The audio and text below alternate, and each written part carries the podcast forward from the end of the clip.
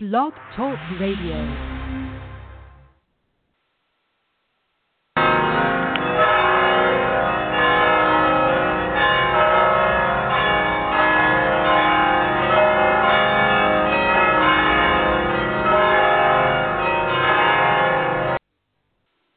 Hello, this is Marcy Ann, and aren't those bells just wonderful? I'm going to be starting every show that I'm doing in this particular series with the bells. They're from the San Juan Capistrano Mission in California, uh, and they ring them when there's a wedding.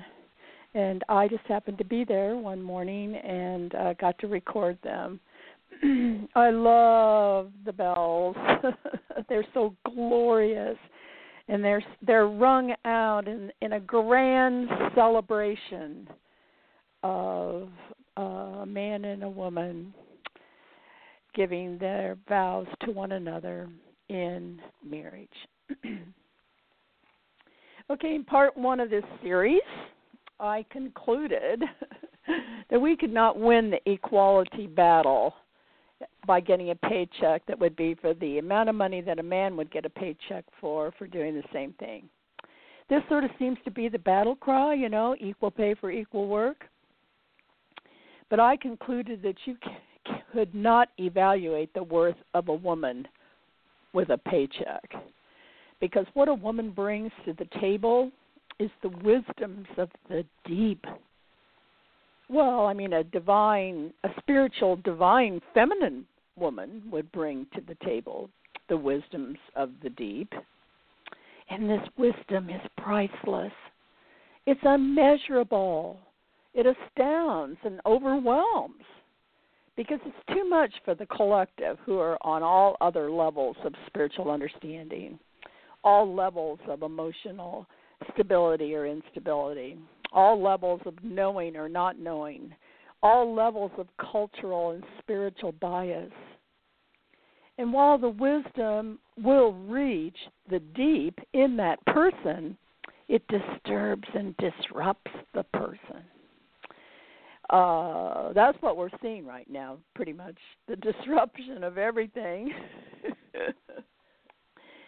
When i begin to think about my next show i just look at all the issues that are before us and shake my head and just sit in dismay. Where to begin?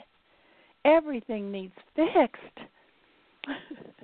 And the new generations of students who haven't grown up in the years of the great depression and all the wars like I did, apparently to them the solution to everything is to have money. And if you throw enough money at anything, everything will be fixed and everybody will be happy. And these newer generations talk in terms of billions and trillions. You know, the million is just the bottom line today. Because money buys happiness now, what we older folks know is that this isn't true and never will be true. Um, making money is the is the um,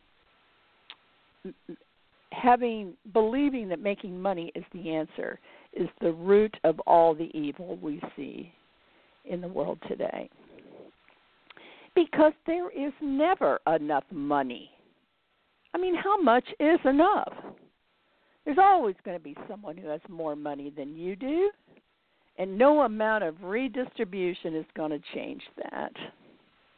And why do we only compare ourselves to someone richer than we are? I mean, what about all the people who have less than we do? There's just no way to make it so everybody has the same amount of money. And we're never going to have equality using money as the standard of the equality. Now, there's just one standard of equality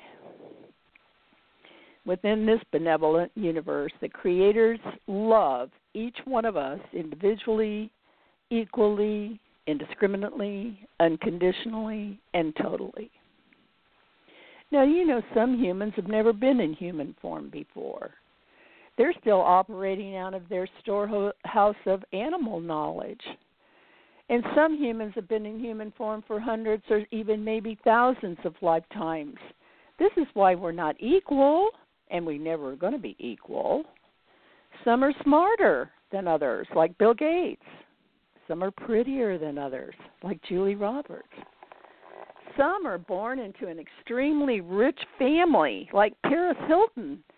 She did nothing but just be born into that family. Some have a very smart mother who knows how to make everybody rich, like the Kardashians. Some are stronger than others. Some are born with grave disabilities. Some are born on the streets. We're just not equal because we are all on different levels of evolution and involution. Now, we did used to say in this country that we're all equal in opportunity, that it is the land of the free and the home of the brave, and we all have an equal chance. And this is still true that the opportunity to be who you are and to do what you're supposed to do is still possible here in the United States. Uh, once you find out where you are on the cosmic time clock and you fulfill the purpose for this incarnation, you will be happy. Will you be rich? Well, that depends on what you decided you wanted to do in this lifetime. Everyone has the same opportunity to get a free education, no matter who you are, where you live, or how much money you have. I have one daughter and two granddaughters who didn't go to college but they both did complete high school and they're doing extremely well. They have good jobs, they own their own homes, they drive a car with full insurance c- coverage, they pay for everything themselves, and no one has um because no one has ever taken welfare in our family. And I am pretty much living proof that it's true that we still are all equal in opportunity. um, because after a series of uh, bad decisions, I found myself at 62 years old without a job, no home, $10,000 in savings, and a $325 a month early Social Security income. I had been rear ended on the freeway, and the $10,000 came from the settlement of the auto accident, and I held on to every penny of that money because it was the only thing that stood between me and living under the under a bridge. I rented a room and started a wedding business. And in 22 years, I earned enough money to retire at 82 years old. Actually, I made the most money from the time I was 70 until I was 80 years old.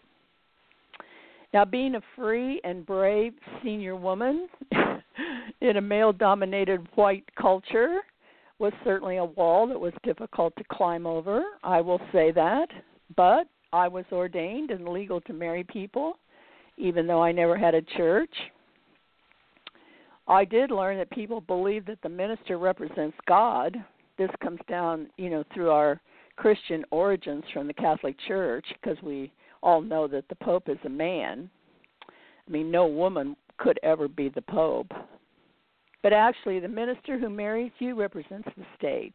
I represent the state of California. I sign the paper that says you are married and now entitled to certain legal rights granted by the United States and the state of California. And also, a marriage license issued in any state in the United States is also recognized throughout the world. Now, I have to say that it took a lot of bravery to keep on keeping on at the beginning of my business. I had to be doggedly determined, totally dedicated to my success, never never giving up. I did work two part-time jobs while I was getting my wedding business started, but even getting a job as a 62-year-old woman was tough. My age was that first bugaboo and secondly, being a woman. My white privilege didn't help me a bit. but my bank had a sign in the window, now hiring, and I went to the manager and in front of everybody, I got down on my knees. Yep. And said to him, I have to have this job. I have to have it. I will be out on the streets if I don't get this job. I'm really good at math. I know I can do it. I'll be the best teller you have ever had. I promise. I have to have this job. You know what? He hired me. and then 2 months later, I saw an ad for a part-time front desk job at the local motel on our corner and I went there and applied. And the man who owned it said, "You work for the bank?" I said, "Yes." And he said, "Well, if they think you're good enough to work for them, then you're good enough to work for me." And I was hired. So I worked 9 to 2 p.m. at the bank and then 3 to 11 at the motel. And I did this for the first 2 years of my business because weddings are on the weekends. And then the bank was sold to another company and I went to work full time at the motel. And then as my business grew, I gradually just let one day go, went down to 4 days. Another day I went down to 3 days I let another day go. It was down to two days. And finally, I was only working one day a week, Sundays 9 to 3. And at last, I felt like I could let that last day go. Oh, it was so scary. Now I was totally on my own. But I felt like I had made it. It took seven years, but from then on it was gangbusters. And on 07 07 07 my company did 12 weddings. My first year in business i did 25 weddings the whole year. And in 2008 i did 25 weddings in september. You know what? We call success in this country doesn't happen overnight before the creators can prosper you, they have and these tests are part of the involution process. Will you stay the course? Will you stand against the tide? Will you stay pure in times of adversity? Will you use your love to overcome the boogeyman? well, I also have to agree that mostly it is true that it isn't so much what you know, but who you know that's going to help you in this land of the free and the home of the brave. For instance, a high school student who wants an internship in the office of a U.S. Senator mostly will have had a father who has given substantial contributions to that senator's campaign. And my son graduated from college in a time of an economic setback in this country in the late 70s, but he was able to get a job because our cousin was the lieutenant governor of the state and he had gone to college with a man who owned a moving company. And my son had worked part time moving furniture to help pay for his college education, but it was the recommendation from the lieutenant governor that really was the reason he was hired. However, he today he's in charge of the safety department for the largest moving company in the United States. So, being unequal in this land of the free and home of the brave, my suggestion to you is to choose your friends very carefully. But we are not all equal. We are only equal in that we are all loved by God indiscriminately, unconditionally, and totally. There's nothing that you and I can ever do that will ever separate us from this love. Nothing. I don't care what you've done. God will never turn his back on you. God will never give up on you. God loves you totally and completely just the way you are. And there is no hell, there is reincarnation. You get to keep trying until you get all of your hopes and dreams fulfilled then you'll get the opportunity to help others realize theirs because life is eternal. Men and women are not equal. Men are stronger. Women are smarter. Men and women are complements of one another. Woman did not come out of man, woman was first. Man came out of woman. Now, this is a misconception that does go all the way back to the Christian roots of this male dominated white culture, which is the United States of America. What supposedly happened in the Garden of Eden happened after and trying to understand the power and the place and the position of a woman has to start at the beginning. Genesis chapter 1, verse 1 says, In the beginning, God created the heavens and the earth. And the verse 2 then says, The earth was without form and void, and darkness was upon the face of the deep. And the Spirit of God moved upon the face of the waters. And God said, Let there be light. And there was light. So, that first sentence, God created the heavens and the earth, that's just a generalized statement. And without going into any detail, it just states a beginning.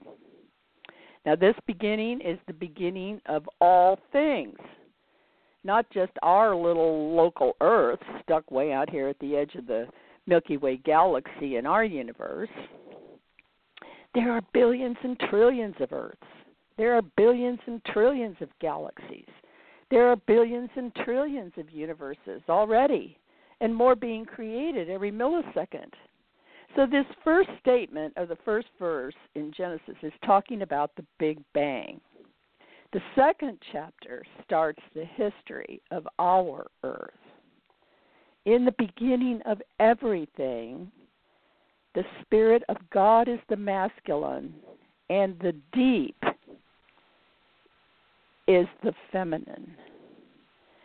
Uh, in my Hebrew concordance, it uses the word and says that it's um, it's not used any um, other way and it's feminine. It's a feminine word. so the spirit of God is the masculine and the deep is the feminine. And together they created light and everything else came out of the light. So eventually our local heavens and earth came out of the light now, the heavens here in this verse represents the masculine, and the earth is the feminine. Now, this is the rhythm of creation the masculine and the feminine working together. We see this pattern throughout all of the creation. All levels of creation continue through the interaction of the masculine and the feminine. In general, all reproduction involves the masculine and the uh, the feminine. And reproduction at the human level involves pleasure because the creators wanted to make sure that the human continued. So the original plan was the masculine and the feminine working together in balance and counterbalance, giving and receiving, receiving and giving. And in my book, 17 Things to Do While Waiting for Mr. Right, which you can download for free off the internet. I tell about working for Susan and Stephen Schutz, who were the co creators of the Blue Mountain Arts greeting cards. They were a perfect example of the masculine and the feminine working together to co create a kingdom.